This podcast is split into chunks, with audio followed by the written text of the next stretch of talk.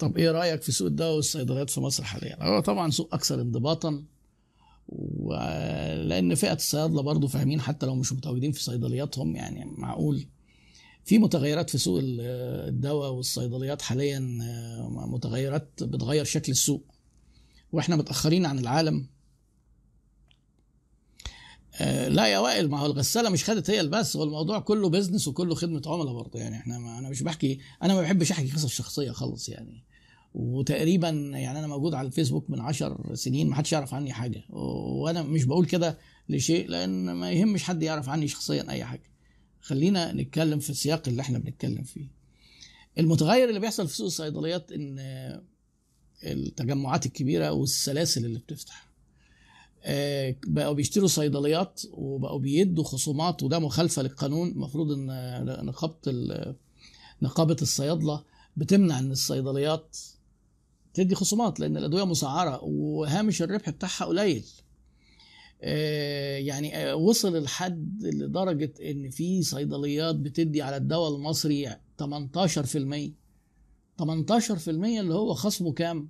20 طيب تيجي تقول لي إيه بقى؟ إزاي 2% تغطي مصاريفهم؟ لا هم مش 2% لأن حصل حاجة لما السلاسل دي فتحت وبقوا بيشتروا زي ما بورتر كده قال. واحد يجي يقول لك أنا بشتري لاتنين صيدلية.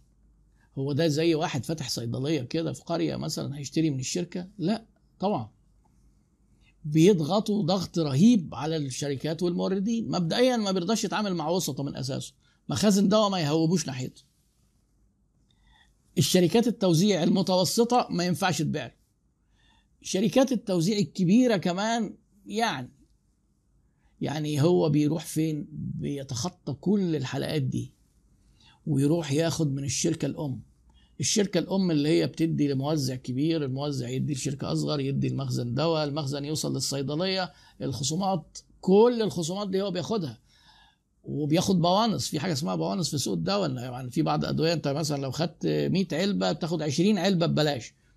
وتبقى واخد بدل ال 20% واخد 30% أو أكتر 35 وفي حاجات ب 40 طيب لما هو بقى الصيدلي اللي جنبه صيدلية صغيرة نزله ب 20% وده هو 18 اللي جنبه هيعمل إيه؟ هيقفل.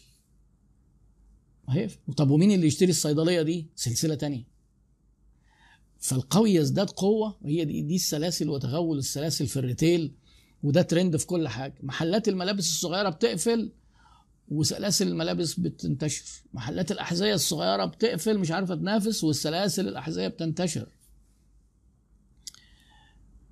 القوة عن طريق الضغط على الموردين بيخلي لهم عندهم ميزات تنافسية صعبة منافستهم